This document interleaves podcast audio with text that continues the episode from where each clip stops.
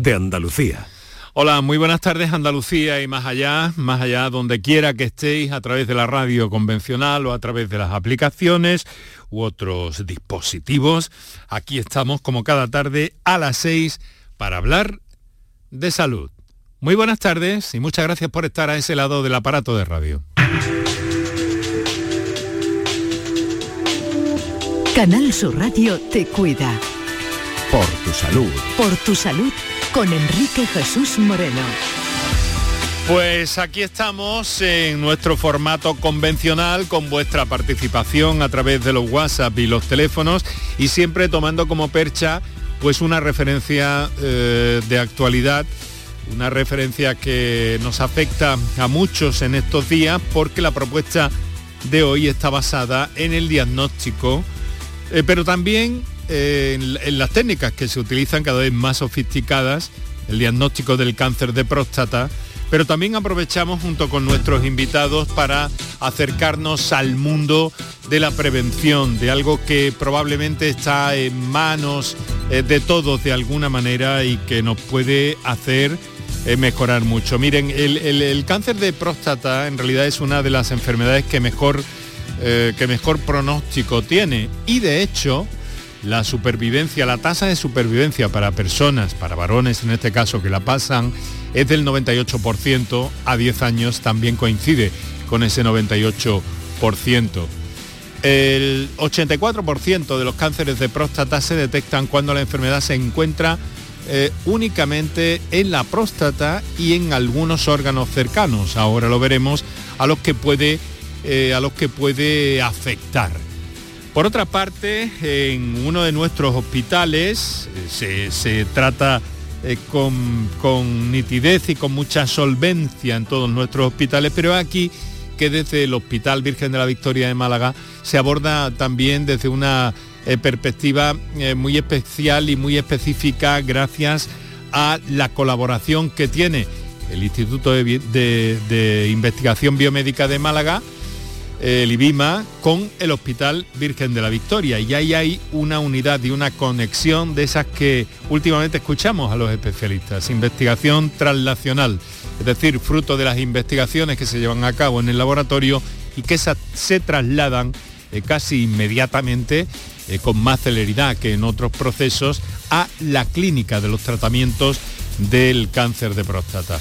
Pero además la próstata, y lo hemos hablado en innumerables ocasiones en este programa, tiene también otras enfermedades y dado que el perfil de uno de nuestros invitados tiene que ver con la urología, vamos a aprender también hoy un poco más, un poco mejor cómo cuidar la próstata. Para contactar con nosotros puedes hacerlo llamando al 95 50 56 202 y al 95 50 56 222 o enviarnos una nota de voz por WhatsApp al 616-135-135. Por tu salud en Canal Sur Radio. Porque eh, verán ustedes en el, en el Hospital eh, Virgen de la Victoria, a través de su unidad de, de urología, se está fomentando la formación especializada a escala nacional sobre investigación clínica y diagnóstico molecular del cáncer de próstata. Esto es algo que vamos a ver eh, con, mucha, con mucha intensidad. Vamos a intentar comprender cuáles son las ventajas, que desde luego las tiene, y cuáles son las vicisitudes que hay desde el ámbito de un hospital y de un centro como el IBIMA a la hora de abordar estos problemas. Eh, ha habido recientemente un curso en el que han participado especialistas en neurología de las comunidades de Madrid, Valencia, Murcia y de nuestra propia Andalucía. Han asistido y participado en esa actividad docente para avanzar en conocimiento sobre esta enfermedad. Todo ello organizado por la unidad y por el laboratorio del Grupo de Investigación en Oncología Genitourinaria del Instituto de Investigación Biomédica de Málaga, y BIMA en el ámbito también de la plataforma Bionand. Bueno, pues el responsable de la, unidad de urología del Hospital Virgen de la Victoria de Málaga nos acompaña hasta ahora desde nuestros estudios en Málaga precisamente, doctor Bernardo Herrera Imbroda. Muy buenas tardes. Hola, buenas tardes. Encantado de estar aquí con vosotros. Pues es un placer y un privilegio para nosotros contar con usted, doctor, que además es un excelente divulgador de estas patologías relacionadas con, con el cáncer de próstata, que es una enfermedad eh, con, una, con una prevalencia, con una eh, presencia en nuestra sociedad eh, bastante alta, ¿no? Así es, el cáncer de próstata lo podemos considerar como el tumor, como el cáncer más frecuente en varones y si además tenemos en cuenta pues ambos sexos, se encuentra dentro del top 5 de los cánceres más frecuentes. Por tanto, es un tumor, como, como bien dices, eh, muy frecuente y de alta prevalencia en nuestra sociedad. Y afortunadamente, eh, pues en fin, se da con muchos diagnósticos, se realizan bastantes diagnósticos de cáncer de próstata y se intervienen, la supervivencia es alta en este sentido, ¿no, doctor? Sí, efectivamente. Aquí tenemos que dar un mensaje de cierta tranquilidad porque, porque aunque efectivamente es un cáncer con una prevalencia muy alta, cuando este se, diagnostica en fases tempranas de la enfermedad, en lo que llamamos estadios localizados, pues eh, las técnicas eh, y los diferentes tratamientos que tenemos eh, a día de hoy nos confieren una supervivencia y un pronóstico mm, favorable en un alto porcentaje de casos, mm, aproximadamente un 90% de casos. Pero si bien, yo siempre pongo el ejemplo pues, eh, de la liebre y la tortuga, seguimos teniendo un porcentaje de casos no desdeñable de pacientes que se van a presentar con cáncer de próstata avanzado o mm. eh, con cáncer de próstata con factores pronósticos adversos y en estos casos pues eh, la mortalidad sí puede ser más elevada y es ahí donde tenemos que poner el especial foco y el especial énfasis para conseguir eh, disminuir la mortalidad eh, mucho, mucho más, porque a día de hoy seguimos teniendo en nuestro país alrededor de unas 6.000 muertes anuales atribuibles a esta enfermedad. O sea que mm, ahí es el factor, el factor clave es el diagnóstico precoz, como en tantas otras enfermedades. Efectivamente, el, diagnóstico precoz es un factor clave y después también uno de los factores claves es eh, ir ahondando en el conocimiento de la enfermedad, eh, con cada vez con, técnicas más sofisticadas, como puede ser, por ejemplo, de lo que vamos a hablar hoy, eh, de, conocer qué, otros parámetros más allá puramente de la clínica o de parámetros anatomopatológicos clásicos podemos poner encima de la mesa que nos permitan discernir aquellos eh, casos y aquellos tumores, aquellas personas que puedan ir bien o que puedan ir mal, para sobre todo redirigir nuestras actuaciones sobre aquellos casos de peor pronóstico o de mayor riesgo. Y es aquí donde el conocimiento de la biología molecular y de la biología tumoral del cáncer de próstata es fundamental y es una realidad ya a día de hoy. Porque mm, de todas formas, y antes de que entremos en ese tema y presentemos a, una persona que está implicada en el estudio de todo esto también en el ámbito de la investigación, eh, ¿qué factores intervienen en la aparición de un cáncer de próstata, doctor? Pues mira, aquí hay varios factores que son claves. Uno es la raza. Se conoce que la raza afroamericana tiene un mayor riesgo. Hay otro factor que es clave, que es la edad. El cáncer de próstata es un cáncer de personas mayores. A medida que aumentamos la edad existe una mayor prevalencia. Es un cáncer que se diagnostica generalmente en, un rango de edad de entre 65 eh, y 70 años. Y después hay otro factor eh, clave muy importante que son los antecedentes familiares. Es un, es un cáncer que también tiene un porcentaje eh, importante relacionado con la existencia en la familia, bien de un propio cáncer de próstata o incluso de otros tumores que puedan estar también relacionados con el cáncer de próstata, como ser mama, colon, etcétera. Por lo tanto, esos son, digamos, los tres pilares eh, sobre los que tenemos que sospechar y sobre los que tenemos que enfocar nuestras actuaciones, edad, raza y antecedente familiar. La próstata es una especie de glándula, ¿no, doctor?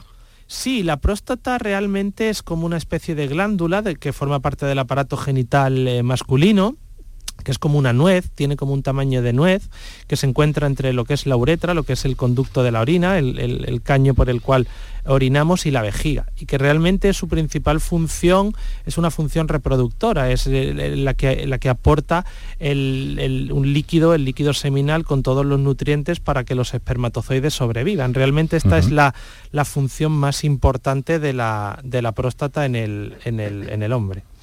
Pero por ahí pasa la orina también. Efectivamente. Y ahí es donde pueden producirse, eh, sobre todo, eh, complicaciones. Porque la próstata tiene otras enfermedades que yo no sé si alguna de ellas, doctor, me ha parecido decir antes, por esos eh, casos que llegan con un estadio avanzado del, del, tumor, pero hay otras enfermedades, eh, algunas de ellas muy conocidas, ¿no? La hiperplasia benigna, que puedan ser o constituir un riesgo para la aparición posteriormente de un cáncer.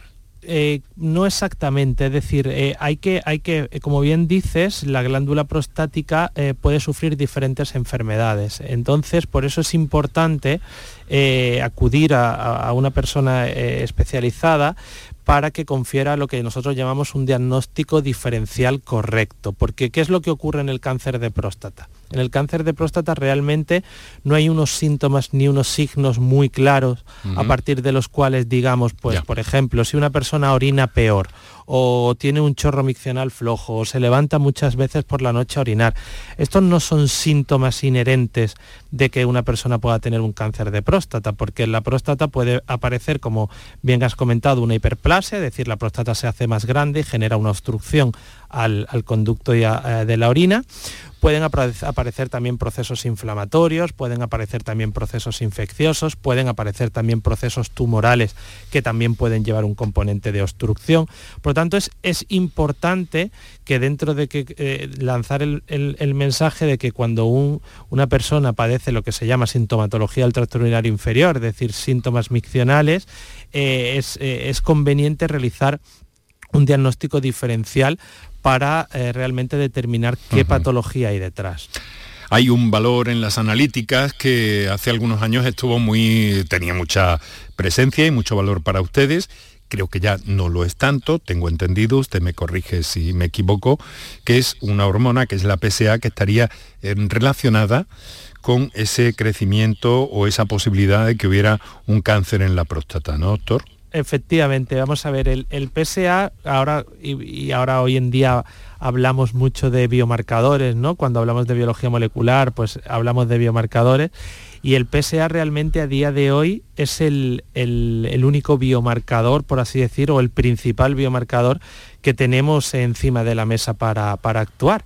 Cuando nosotros, claro, cuando nosotros nos hacemos una analítica, es decir, yo mañana voy al centro de salud y me piden una analítica para ver el marcador tumoral de la próstata, pues realmente se solicita el PSA.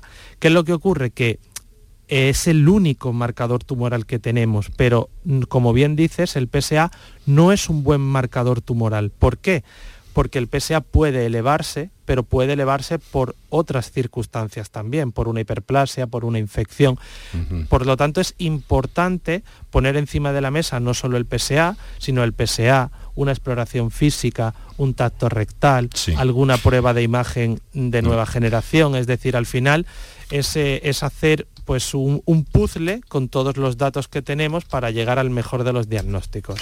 Bien, pero es cierto que en este sentido se, he escuchado de muchos de sus colegas, eh, doctor, en nuestro país, que generalmente los varones son bastante reacios, perdón, por ser el primer día de vuelta de, de enero, se me ha trancado en dos ocasiones la garganta. Mire, le decía, que, hay como un cierto rechazo de los varones en nuestro país a una de las eh, que yo no sé si es eh, ineludible o no, usted me lo dice ahora, ¿no? Pero lo del tacto rectal no le gusta a la mayoría de los varones. Y es más, se resisten a acudir a un médico aun cuando puedan tener algunos síntomas que al médico de atención primaria le parezcan mm, oportuno intervenir ahí, ¿no? ¿Esto lo perciben ustedes de alguna manera? Se ha llegado a decir que incluso eh, ese rechazo provoca mm, más eh, cáncer de próstata.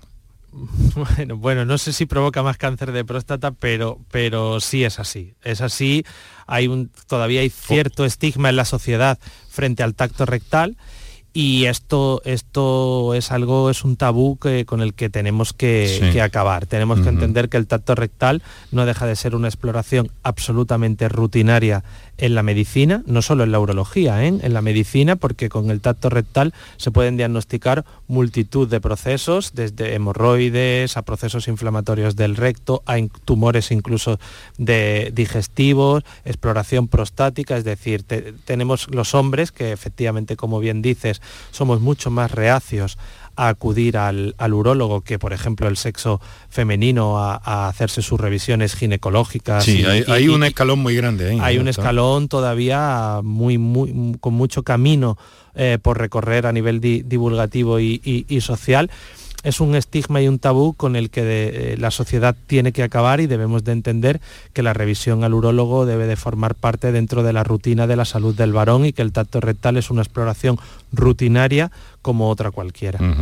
Queda mm, clave, queda pista para ir, por ejemplo, pues a lo que ustedes utilizan, que son las técnicas de eh, diagnóstico molecular.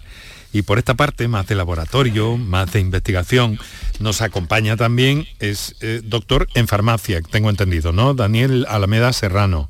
Buenas tardes, encantado de estar aquí. Encantado de saludarle. Perdón que te corrija, soy doctor en biología molecular, no en farmacia. Biología molecular. sí, sí. Biología molecular, perfecto. Eh, doctor, investigador, coordinador de genómica del grupo B11, que, eh, que, dirige también o coordina eh, el doctor Bernardo Herrera en el IBIMA investigación translacional en oncología genitourinaria y en este aspecto del diagnóstico molecular. ¿Cómo es esto del diagnóstico molecular? Eh, explíquenoslo, por favor. Pues nosotros en el laboratorio nos dedicamos eh, pues, a aportar nuevas herramientas al diagnóstico y a la, estudia del pronóstico de los pacientes eh, que utilizan luego los doctores como Bernardo. Em, lo que nosotros hacemos en el laboratorio es analizar las muestras que generosamente los pacientes donan un poco a la ciencia y lo que analizamos de esas muestras, eh, que son biopsias tumorales, son esos marcadores, esas modificaciones genéticas que han afectado al, tejido eh, prostático y lo han transformado en algo maligno para, el paciente, en ese tumor que, se está tratando. Y mm, básicamente lo que hacemos es encontrar en muchos pacientes eh, qué qué alteraciones genéticas son más frecuentes eh, y de esa manera identificar cuáles eh, de, estos marcadores mm, deberían ser analizados para hacer un mejor seguimiento de los pacientes durante su enfermedad. Mm. Claro, eh, hay otro concepto unido a esto, ¿no? Mm, y vamos a ver si, um, si podemos aprenderlo, si podemos tenerlo en cuenta, porque además a menudo sale en diversas manifestaciones, sobre todo de nuestros representantes públicos en materia de, de salud y sanidad, ¿no? Eso de la investigación translacional, básicamente es esto que nos ha contado usted, ¿no? Pero acótenoslo un poco, por favor, si es tan amable, Daniel. Sí, pues básicamente es eh, aplicar eh, tecnologías nuevas eh, que permiten analizar al detalle muestras clínicas mm, de diferentes enfermedades, en este caso, en, nuestro caso, tumores de mm, próstata, y mm, haciéndonos preguntas que realmente van luego, a tener un impacto en, en la clínica del paciente, tanto en el diagnóstico precoz, como ha dicho el doctor Em, Herrera eh, como en el buen pronóstico, en, el análisis correcto del pronóstico de, estos pacientes. Pues, eh, por ejemplo, eh, identificar marcadores que van a que según si uno nace con estos marcadores puede tener una peor, un, mayor riesgo de padecer ese tipo de enfermedades. Entonces, si conseguimos encontrar este tipo de biomarcadores, podemos em, establecer unos unos pasos de seguimiento para prevenir la, aparición. De, este, este o, identificarlo en, etapas más tempranas. Entonces, al final, el translacional eh, significa básicamente eh, trabajar en el laboratorio, pero muy pegado a, al, digamos, al, paciente. Pero casi, casi por lo que me está diciendo, eh, esto es casi un diagnóstico mm, más que precoz.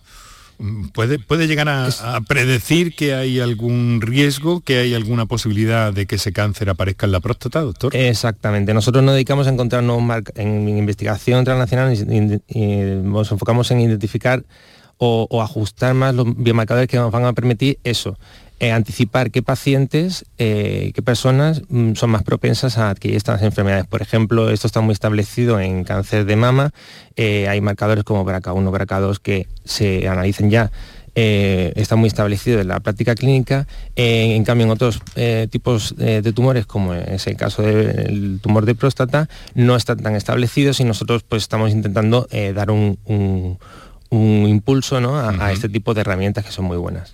También porque ha habido mucha reivindicación en, el, tema del, cáncer de, mama. Eh, que es un fenómeno absolutamente eh, en el que hay mucha implicación de las pacientes, en el que ha habido mucha intensidad y en este caso se echa en falta en, esta eh, enfermedad, en el cáncer de próstata, que es netamente, eh, netamente masculina, como hemos hablado con, Bernardo. Pero bueno, todo eso podemos verlo también. En unos instantes nuestros oyentes ya están haciendo uso de eh, las líneas para intervenir en el programa. Muchas gracias por estar con nosotros y seguir con nosotros. En los próximos minutos vamos a escuchar a nuestros oyentes, doctor Bernardo Herrera, doctor Daniel Alameda y enseguida va a ser eso cuando recordemos los teléfonos a nuestros oyentes y tengamos un par de minutos para nuestros anunciantes. Para contactar con nosotros puedes hacerlo llamando al 95 50 56 202 y al 95 50 56 222 o enviarnos una nota de voz por WhatsApp al 616 135 135 por tu salud en Canal Sur Radio. La vida es como un libro y cada capítulo es una nueva oportunidad de empezar de cero y vivir algo que nunca hubieras imaginado. Sea cual sea tu próximo capítulo, lo importante es que lo hagas realidad. Porque dentro de una vida hay muchas vidas y en Cofidis llevamos 30 años ayudándote a vivirlas todas. Entra en cofidis.es y cuenta con nosotros.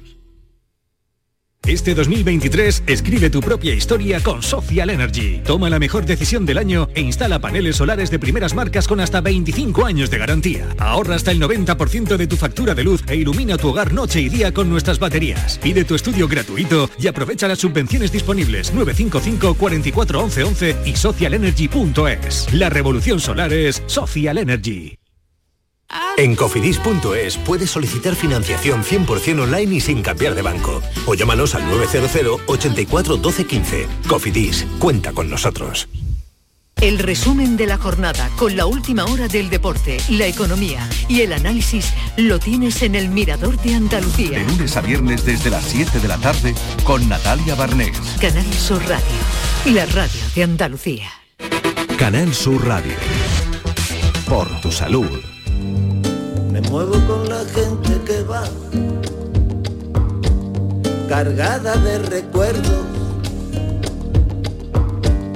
Confío en la persona que da su amor sin conocerlo. Rompe el silencio, no lo dejes pasar. Llegó la hora de revisar no dejes que el miedo te haga dudar. Lo que este mundo te duele y te da. Para que tú no llores así y sepas que prevenir te ayudará. Para que tú no llores así. Bernardo, Daniel, ¿conocían ustedes esta canción de, de, de Antonio Carmona y de Kiko Veneno? Que está muy enfocada a todo esto que estamos hablando hoy a propósito del cáncer de próstata y son buenas, son buenas iniciativas de, este momento y en estos tiempos pues eh, poner de manifiesto todo eso. Para que tú no llores, que es una traslación al tema de la próstata y de las enfermedades netamente masculinas. Bueno, pues si les parece, vamos a escuchar a nuestros oyentes que ya se están manifestando y lo primero que tenemos que hacer es saludar a un oyente que nos telefonea desde eh, Huelva. Es Francisco. Francisco, buenas tardes.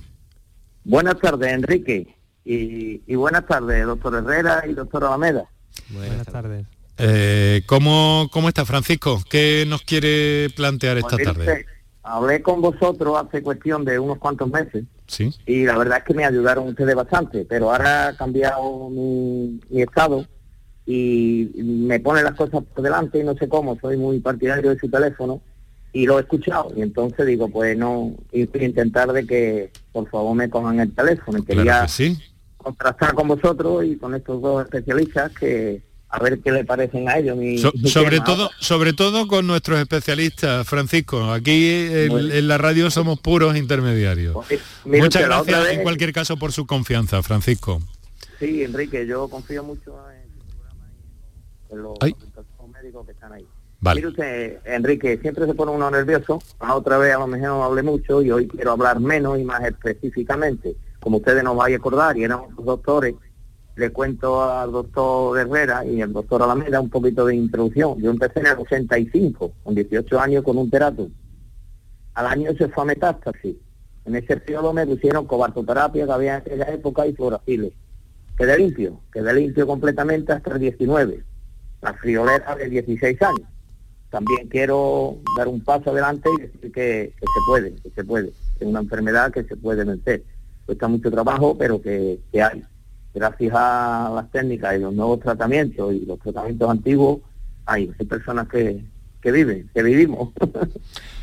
Entonces en el 19 se manifestó un colon y anterior en el 13 a la próstata, que es a lo que me quiero centrar en vosotros a ver si me podéis ayudar. Entonces, en principio tengo un síndrome de Lynch, ya más que diagnosticado, era normal y ahora es la un poquito menos menos el síndrome. Yo sé que los doctores saben de lo que más o menos estoy hablando, ¿no? Sí, seguro. No sé si me estoy explicando. Creemos que sí. Eh, tendrán que decírnoslo. Doctor Bernardo, ¿ve, bien la línea explicativa que está trazando nuestro oyente? Bueno, la veo perfecta. Es más, le debemos de agradecer a, Francisco el, mensaje que sin darse cuenta está lanzando y que, y que ahora podremos pasar a comentar. Así que si, que continúe, ¿no? Que si quiere continuar. Eso es, perfecto. Pues nada, con toda tranquilidad, Francisco. Pues nada, que en el 85 comencé, como le digo, con el terato, como se preveía, en el 86 fue metástasis, eh, cobartoterapia fue duro en aquella época, por así lo más, en un oncológico, en un pabellón bajo, pero bueno, paró hasta el, hasta el 19. En el 19 se manifestó con un colon, el 13 anterior con una próstata, con un glicio, de 3 más 3 en el 2013, ¿vale? Eh, por el tema de las intervenciones que tenía de colon, pues no podían o no debían o no se debía de quitar la próstata. Entonces realizaron, como no llegaba a 10 el Gleason, eh, realizaron una braquiterapia, una braquiterapia, bueno, con una eficacia muy buena, muy buena, habiendo el Nadir en 1.63, ¿vale? Aquello se mantuvo estupendamente, estupendamente. Pero en el 19 volví a caer con otro colon, el 3 fue el primer colon, en el 19 caí con otro colon. En ella me diagnostican un tumor en el riñón, ¿vale? El cual me lo ponen en el 20. Entre tanto, pues, el PSA controlado, ahí controlado. Me quitan el riñón derecho con el urete y, nada, estupendo también. Lo único que pasé más con el colon que fueron aquí dos meses en Huelva y además hubo una peritonitis una perforación, entonces la barriga la tengo con una ventación muy grande y muy Caramba. Y entonces la situación, la situación actual que le preocupa entonces, eh, Francisco. Es que ha subido, la situación es que ha subido el PSA en muy poco tiempo. En el 9 del 12 del 21 tenía un 0,006 y una testosterona de 0,03. En el 2 del 22 igual. En el 25, el 25 del 5, en mayo de este año, ya estaban 0,20, vale, poquito. Pero en el 11 se ve un PSA de 3,09 y la testosterona de 3,63. A mí empezaron a darme el Erigar 22,5 el 12 de agosto del 20, porque empezó a subir hasta un 8 y pico. A los seis tratamientos por hinchazones y muchos dolores y demás, como estaba tan bajo, tanto la testosterona como el PSA, se lo cortaron. Entonces, en la actualidad, el día 11, para, para centrar un poco en el tema, el día el mes 11, en noviembre, me hacen un PCA y ya tengo eh, ese que le he comentado, el 3,09. Sí. Y estoy con un tratamiento vesical por un tema de, vejiga que también, por, por, suerte, por desgracia, tengo 7 RTU con mitomicina. Pero ya vieron que no servía y estoy con un tratamiento vesical, citabina con 2 zetacel Es desde luego un proceso complejo. Yo no sé si, si, si para la radio en esta, con esta complejidad que nos estás trasladando por otra parte magníficamente, eh, Francisco, pero, eh, pero en fin, me gustaría si pudieras lanzar una, una mm, pregunta Pues nada, final sobre tu... Sí. en la circunstancia en que estoy, pues quisiera saber eh, si empiezo con el con el con el ELIGAR, está para la enfermedad entre comillas, si antes me deberían de hacer un PSMA con una gamba y un TAC. Yo quisiera, por favor, de todo corazón y con la mayor humildad Me- posible, sí. de que tanto el doctor y- Herrera y en la, y en la medida de lo y en la medida de lo posible Francisco porque claro esto no es una consulta. Eh, sabes que te digo no que, que nuestros profesionales se prestan a orientaros pero mm, claro no tienen los papeles delante ni el historial ni nada de eso. Y un caso de esta complejidad quizás sea lo mejor lo lo, lo, lo, mm, lo más eh, necesario no manejar esa y oportuno manejar esa esa esa documentación pero vamos a trasladar esto a nuestros invitados de esta tarde a ver qué nos dicen qué impresión eh, que sé Es que que han tomado miedo- notas Doctores, me da miedo de que yo tengo muchos dolores ahora mismo, ando muy mal, por no decirle que no ando, tengo dolores por todos lados, aunque ya os podéis figurar de que algo de fuerte tengo que ser para estar aquí todavía con todo este pronóstico. Bueno. temo de que eso, de que no vaya a ser que esto a otro lado. ¿Me comprende usted? Entonces, estoy ya un poquito con las puertas cerradas. Bueno, pues vamos a ver en qué medida eh, podemos, eh, nuestros, nuestros especialistas de esta tarde pueden cuando menos orientarle. Francisco, muchas gracias por su llamada, por la confianza y escucha a los doctores a través de la radio, si le parece bien. Muchas gracias, un fuerte abrazo, querido amigo. A ver, eh, doctor Herrera, mm, desde luego es una situación bastante compleja, me da la impresión, ¿no? Sí, bueno, pero lo primero que tenemos que hacer yo creo que es agradecer a Francisco Por su, supuesto. su testimonio porque además viene totalmente al caso de lo que estamos hablando aquí. Es decir, Francisco eh, evidentemente tiene un, un conocimiento de su enfermedad muy profundo, Sí. no todos los pacientes tienen este conocimiento, pero porque también es un gran superviviente de su enfermedad y entonces pues está muy involucrado con su enfermedad. Eh, Francisco ha puesto encima de la mesa el síndrome de Lynch. Creo, que debemos de parar 10 segundos para explicar a nuestros espectadores que el síndrome de Lynch es un síndrome de enfermedad precisamente que tiene unas alteraciones genéticas eh, características que predisponen para tener diferentes tipos de tumores. Y es precisamente lo que comentaba antes eh, Daniel, que es para lo que estamos trabajando. Es decir, eh, tra- eh, la medicina de precisión y la medicina de biología, la, la aplicación de la biología molecular al campo de la clínica tiene especial interés en el testimonio de Francisco, porque Francisco tiene una serie de alteraciones que le predisponen a tener, como él ha comentado, cáncer de colon, cáncer de vejiga, cáncer de próstata. Pero todo de- empieza en la próstata un poco. no curioso, necesariamente, ¿No? tiene- Ujú. puede empezar en, en cualquier, pero puede empezar en la próstata. Entonces, la, la situación que él tiene ahora mismo en la próstata es una situación que puede ocurrir de manera habitual, es decir, él se trató en 2013, después de cinco años tiene una probabilidad de recurrencia, el PSA ha ido subiendo, hay un riesgo de que esta recurrencia de PSA se manifieste clínicamente, empezó un tratamiento hormonal, hizo lo que se llama una terapia intermitente, es decir, dejó el tratamiento en espera de evolución de cómo eh, seguía ese PSA y ahora en noviembre de este último año le ha vuelto a subir. Efectivamente, con ese nivel de PSA, con un PSA de 3 y pico después de, de estar en un PSA indetectable, el siguiente paso, como él bien ha comentado, es hacer unas pruebas de imagen para ver que no haya afectación en ningún otro órgano, fundamentalmente ganglios linfáticos y esqueleto óseo, para desca- descartar que no haya metástasis, y si descartamos que no hay metástasis, puede volver a hacer otro ciclo de eh, hormonoterapia como la que había realizado previamente. Por lo tanto, si esto él lo plantea y lo comenta con su urólogo, tal y como nos lo ha planteado a nosotros, estoy seguro que esos van a ser los, los pasos a seguir. Y nos sirve para contextualizar muy mucho Pues sí. la importancia del diagnóstico molecular, porque además no solo hay que, te- hay que seguir a Francisco, hay que seguir a los familiares de Francisco, porque los familiares de Francisco tienen un riesgo mayor de tener esas alteraciones y podemos hacer una prevención basada en el diagnóstico molecular. Qué interesante, qué interesante la cuestión y el testimonio que ha prestado Francisco y qué interesante también su contestación. Tengo aquí una pregunta algo más, eh, algo más sencilla, creo, pero no menos importante.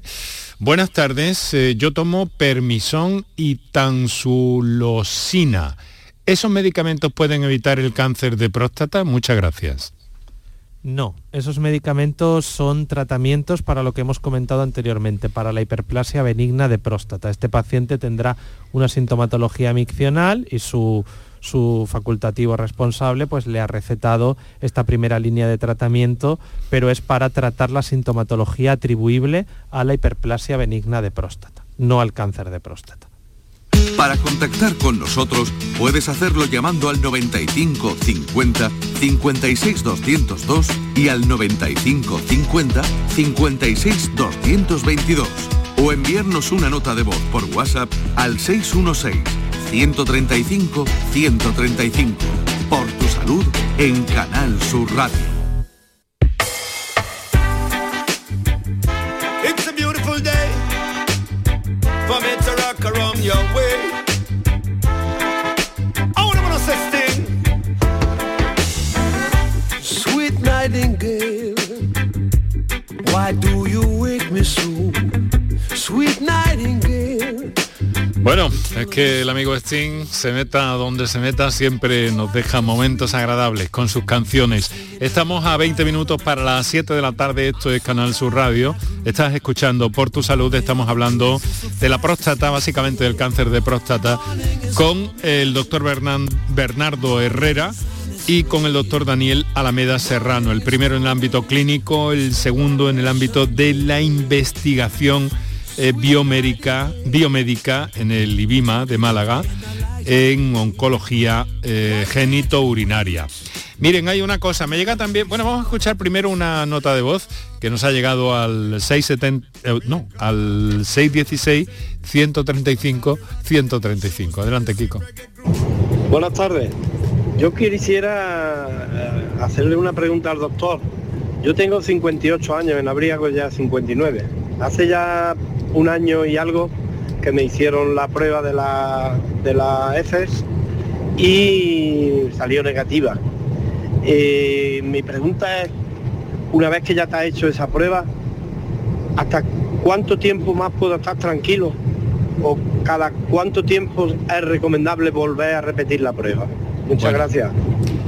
Las inquietudes en el campo de la salud, como ven doctores, son eh, muy grandes y en este programa pues eh, eh, se nos ha colado pues esta pregunta que es una inquietud de nuestro oyente y que en fin pertenece a otra especialidad. No obstante, yo no sé si podían de forma general darle alguna orientación a este señor para no dejarlo ahí en el aire, no sé.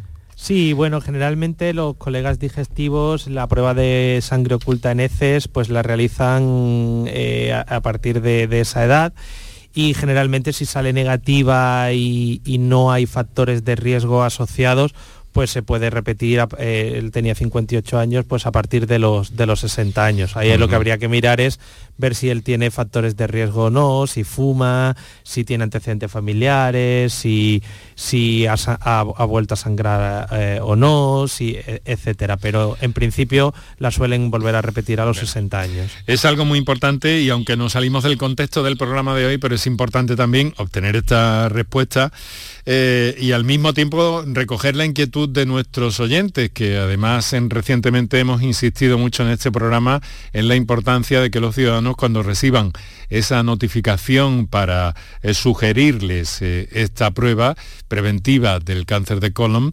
pues eh, la hagan y hemos dado mm, pelos y señales absolutamente de cómo deben proceder y de que es una herramienta absolutamente interesante en la idea de prevención. Tenemos a Alejandro en Málaga. Buenas tardes, Alejandro. Hola, ¿qué tal? Buenas tardes. ¿Cómo está? Pues mire, una pregunta muy rapidita.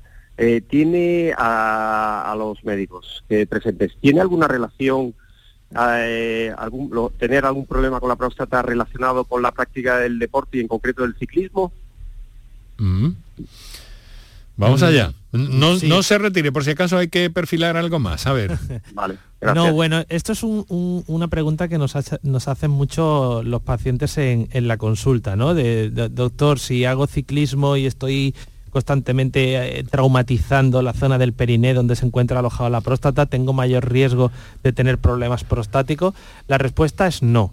Lo que ocurre es que eh, hay síntomas que, pueden ser eh, superponibles a, problemas en la próstata o incluso problemas en la próstata cuando uno tiene una prostatitis, un proceso inflamatorio o, dolor que el, estar constantemente generando un traumatismo sobre esta zona puede generar ciertas compresiones nerviosas que pueden eh, simular o, dar síntomas muy parecidos a los síntomas prostáticos. Y entonces, pero generalmente son más eh, patologías relacionadas con síndromes compresivos musculoesqueléticos o de, o de tipo por compresión nerviosa, pero por el, no podemos lanzar el mensaje de que el ciclismo empeora la próstata. No, no exactamente. Alejandro, lo tiene claro, ¿no? A pedalear. Muchísimas, gracias, seguir haciendo deporte. Muy bien, muchas gracias. Un fuerte abrazo, Alejandro. Muchas gracias por su llamada y su confianza. Tenemos un cuartito de hora para las 7 de la tarde.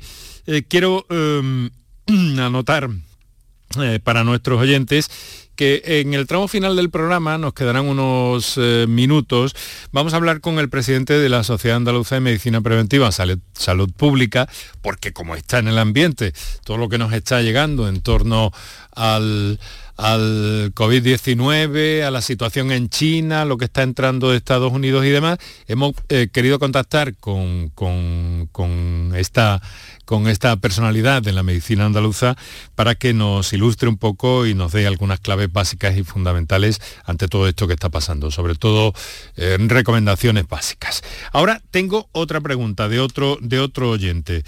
Eh, la eyaculación y eh, orinar sentado pueden prevenir problemas de próstata? Muchas gracias.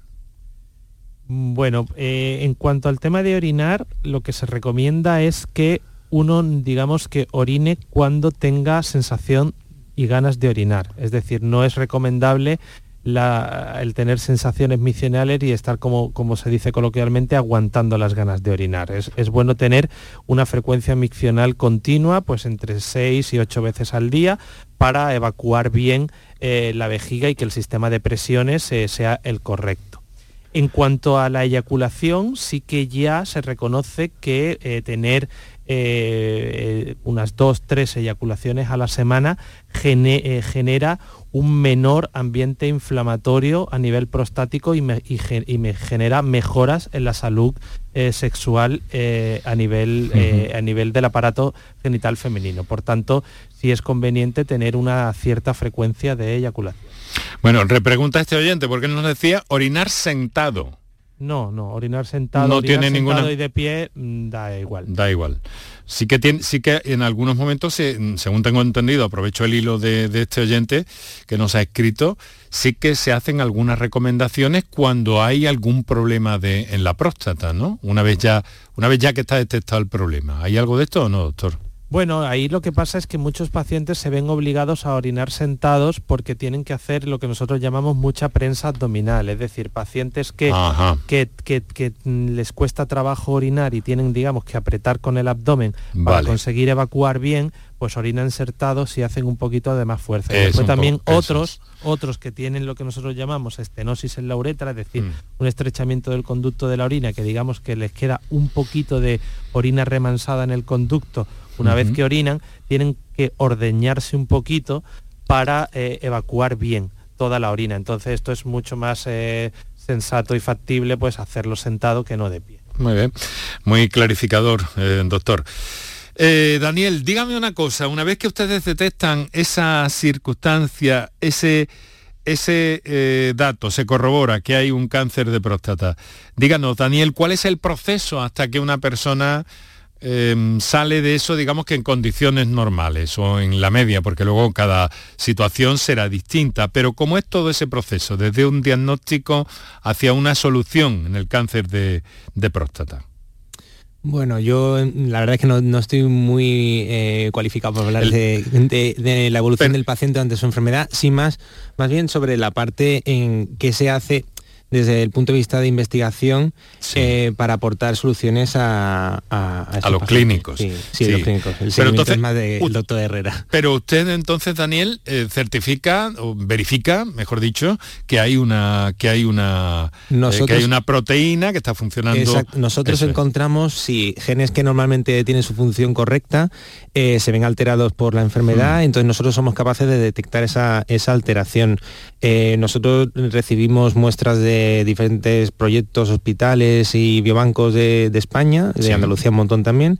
Y de estas muestras al final lo que hacemos es un proceso en el laboratorio que nosotros aquí en Málaga hemos puesto a punto bastante, con bastante trabajo para, poder mm, que, conseguir que sea con la mayor eficiencia posible y poder analizar el mayor número de muestras posibles, en el cual lo que hacemos es secuenciar eh, este, este material genético. ¿Eso qué tiempo lleva, Daniel? Esto, pues desde que llega la muestra hasta que tenemos la, digamos, el producto que luego secuenciamos, eso es un día. Em, y luego secuenciación pues tarda una semana dependiendo de nuestros procesos están muy, muy puestos al día.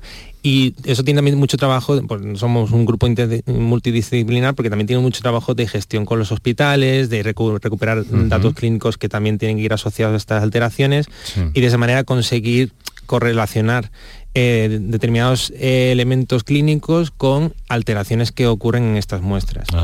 Y entonces, ¿después qué ocurre, eh, doctor Herrera?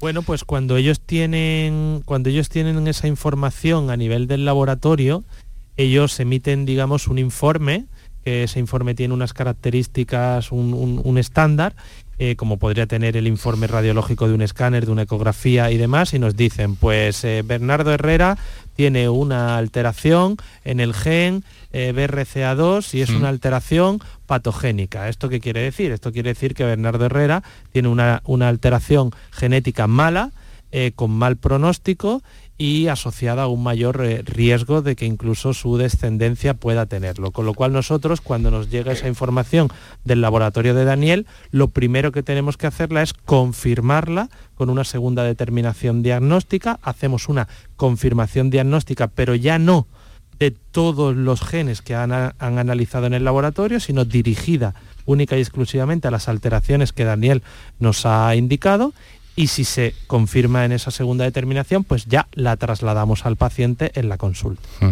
informamos al paciente. Muy bien, bueno, pues ahí está. Sobre todo, eh, no, se dejen, no se dejen de ir, como se dice muchas veces en nuestra Andalucía, en diversos puntos de nuestra tierra, no tengan ese, fin, esa especie de, temor eh, que tienen eh, cuando hay asuntos genitourinarios pendientes, al contrario, Em, le recordamos siempre, lo hacían hace un momento eh, Antonio Carmona y Kiko Veneno, vayan al urólogo cuando sea menester, cuando su médico de atención primaria se lo indique. Una pregunta, estamos por terminar y con mucha prisa, pero una pregunta final de un oyente, que es breve, yo creo que vamos a tener suerte en responderla. Buenas tardes, ¿tener la vasectomía hecha previene de eh, enfermedades en la próstata? Gracias. No, no necesariamente. Nada. Pues nada, en eso estamos. Vemos que hay algunos mitos, ¿no? Hemos visto lo de lo de orinar sentado, hemos visto ahora lo de la vasectomía y eso es porque hace falta que profesionales como ustedes nos ilustren y además sepan que el problema de la próstata, sus enfermedades, muy especialmente el cáncer de próstata, la más grave, están en nuestro objetivo, en el objetivo de este programa de Canal Sur Radio. Quiero agradecerles que hayan estado con nosotros. Eh, desde nuestros estudios en Málaga, el doctor Bernardo Herrera, responsable de Urología Hospital Virgen de la Victoria, Grupo B11 de Investigación en el IBIMA, y eh, el doctor en Biomedicina, Daniel Alameda Serrano, investigador, coordinador de genómica del Grupo B11 en el IBIMA, investigación translacional en oncología genitourinaria.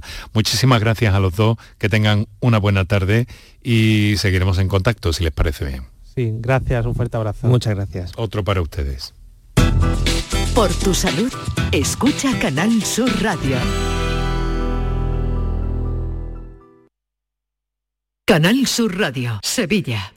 Si necesitas recuperarte de una operación de cadera, rodilla o cualquier otro proceso médico, en Vallesol podemos ayudarte. Contamos con profesionales que te ayudarán a recuperarte más rápido y llevarán un estrecho seguimiento de tu evolución. Y todo ello sin desplazamientos innecesarios y por mucho menos de lo que imaginas. Infórmate en el 924 24 25 o en vallesol.es. Vallesol, la residencia que te mereces. HLA Santa Isabel pone a tu disposición la unidad de traumatología y ortopedia especializada en pediatría, columna, hombros y codo, muñeca y mano, cadera, rodilla, tobillo y pie. Con guardias localizadas las 24 horas y los últimos tratamientos en prótesis. Consúltanos en el 954-570004 o en Luis Montoto 100. HLA Santa Isabel, contigo cuando más nos necesitas. Enrique Jesús Moreno, por tu salud en Canal Sur Radio. Tenemos seis minutitos para las seis de la tarde, pero en estos días en los que se vuelve a hablar de COVID con una... eh, bueno, con una insistencia, desde luego, porque llegan eh, datos de Oriente y de Occidente, datos de, de nuevas situaciones en China, datos de eh, nuevas situaciones epidemiológicas en Estados Unidos también y nosotros hemos recurrido a nuestros eh, a uno de nuestros doctores de referencia en el ámbito de la medicina preventiva, el doctor Rafael Martínez Nogueras, para que eh, nos lance desde aquí, le hemos pedido que, que nos oriente con todo esto. Rafael, doctor, muy buenas tardes, ¿cómo estás? Buenas tardes, Enrique. Encantado de volver a saludarte y feliz año nuevo. Bueno, Eh, pues lo mismo te deseo. No, hablábamos. Oye, que están sonando vientos un poco inquietantes. Bueno, esto es algo a lo que ya estamos acostumbrados. No es la primera vez que nos llegan noticias de- del exterior de nuevas variantes que están circulando por otros países con el riesgo de que puedan llegar a España y alterar un poco la circulación de, la- de las variantes que teníamos en nuestro país. Por lo cual, pues son noticias eh, recurrentes de, eso, de nuevas variantes que siempre vienen con nombres muy enigmáticos, ¿no? Muy sugerentes, pero a las que debemos de saber enfrentarnos con, eh, con las medidas adecuadas y sabiendo realmente eh, cuáles son las herramientas que tenemos en lo alto de la mesa para enfrentarnos a ellas. O sea que entonces eh, las medidas preventivas que podemos tomar, doctor, en este invierno en el que prácticamente ca- acabamos de entrar, que no se nos olvide eso, ¿cuáles deberían Sí. ser? Las vacunas se está insistiendo mucho por parte de las autoridades sanitarias en que es muy conveniente que, que la tercera, cuarta dosis se haga efectiva, ¿no? Claro, claro. Eso está claro. Debemos seguir manteniendo eh, la confianza en las medidas, eh, las mismas medidas preventivas que hemos tenido disponibles hasta ahora. Y la principal medida que tenemos es la vacunación. Eh, se ha demostrado que es efectiva. Conviene siempre y una vez más recordar a la población que el que nos pongamos la vacuna no nos va a prevenir en el 100% de las ocasiones el que enfermemos, pero sí va a evitar, como siempre, las complicaciones mayores, los ingresos hospitalarios y, por supuesto, la, mortalidad. Las vacunas para, para toda la población y, por suerte, cada vez también tenemos nuevas herramientas. Van apareciendo anticuerpos monoclonales que van dirigidos a poblaciones que son más de riesgo, a los vulnerables, como hemos comentado eh, muchas veces, y sabemos que los tratamientos también son, eh, son efectivos. Pero desde luego tenemos que poner todas eh, las bazas en la prevención primaria, el evitar la, la infección en la población general y sobre todo los, los más vulnerables. Rafael, no te voy a dar un, un estudio científico, pero sí una apreciación personal. En los últimos días, Venga. prácticamente desde que comenzó el año 23, estoy viendo más mascarillas en las calles. Sí, porque a la persona, a la población en general se le transmite cierta preocupación. eh, tenemos el temor de que estas nuevas variantes que estén circulando, bueno, se transmite ese temor de que esas nuevas variantes circulantes pueda incrementar el número de infecciones y por lo tanto también de complicaciones mayores, pues la gente to- toma sus precauciones. Eh, las recomendaciones del uso de, de mascarillas no ha variado tampoco en los últimos meses, sigue siendo, sigue siendo las mismas. Y el uso de las mascarillas, desde luego, es algo también voluntario en determinadas circunstancias. No le podemos decir a la población que si alguien se siente temeroso o tampoco conocemos las circunstancias de vulnerabilidad de determinadas personas, pues decirle que, que eviten el uso de la mascarilla. Entonces, en ese aspecto tenemos que ser prudentes. Pero sí es recomendable, en líneas generales. Sí, sobre todo en determinados momentos y circunstancias en las que sabemos que la transmisión de- del virus eh, se puede ver, eh, ver favorecida. En espacios cerrados y como existe actualmente la, la recomendación en centros sanitarios y centros sociosanitarios donde hay mayor número de personas que son vulnerables. Lo que no conviene, eh, de todas formas, es bajar la guardia, tener presente que esto está ahí, que algunas medidas a las que estábamos perfectamente habituados y, y acostumbrados, pues si las mantenemos un poquito, desde luego, otro tema en el que ustedes los preventivistas insisten muchos es la higiene de manos. Totalmente. Hemos llegado a este punto después de muchos años de, batalla, eh, intentando que la población interiorizase las recomendaciones de la adecuada higiene de la tos y por fin hemos llegado a ella y esperamos que sea una medida que, se mantenga en el tiempo. Era difícil ver que eh, a la gente, ¿no? tosiendo en un sitio público, que lo hiciese sobre la flexura del codo, sobre un pañuelo de, un solo uso, con su eliminación inmediata y su posterior higiene de, de manos. Y esto estamos viendo que una medida preventiva y de higiene sanitaria que poco a poco está calando en la población. Está siendo muy frecuente también el verlo en gente joven, en los niños, en los colegios se está haciendo un trabajo fantástico eh, y esas medidas pues poco a poco eh, se irán, irán madurando y al final quedarán implantadas en la población. Muy bien, doctor Martínez Nogueras, querido amigo, presidente de la Sociedad Andaluza de Medicina Preventiva Salud Pública, muchísimas gracias por estar con nosotros en una ocasión más y dejarnos bien nítidos, bien claros estos aspectos en el momento que estamos viviendo. Un saludo, muy buenas tardes. Hasta pronto, gracias a ti. Pues lo vamos a dejar aquí. Mañana vamos a hablar de qué vamos a hablar mañana, que tengo aquí la chuleta. Mm, humanización de los procesos en medicina. Eh, está a punto de formalizarse una fundación humanizando la sanidad. Detrás de todo esto, el doctor Gavieras, que estará mañana con nosotros. El mejor de los saludos, agradecimiento hoy a Olga Ruiz, de Comunicación del Hospital Virgen de la Victoria, Kiko Canterla, Martínez Calvo, Ira Undegui y Moreno.